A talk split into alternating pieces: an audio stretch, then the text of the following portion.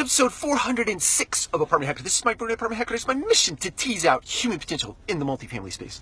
So I'm very excited today. We're actually launching the first episode of a show, an internal live broadcast to Radco Residential called Full Brew.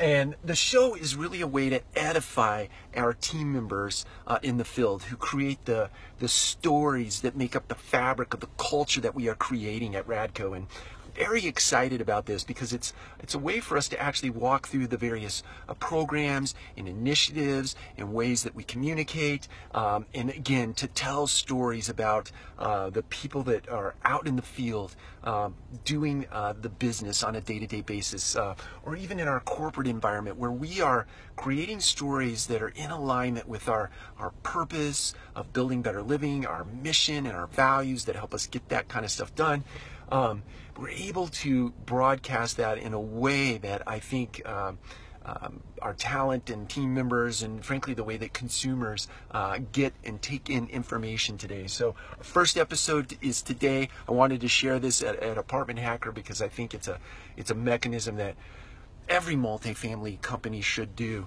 Um, um, just because it, it is a way to edify uh, your team members and really uh, promote them and, and, pump them up. So that's that for today. I'll actually share a, a pic uh, at a later date uh, of our studio that we're, uh, we're broadcasting from. But uh, anyway, take care. I hope you have an amazing weekend, and we will talk to you again on Monday.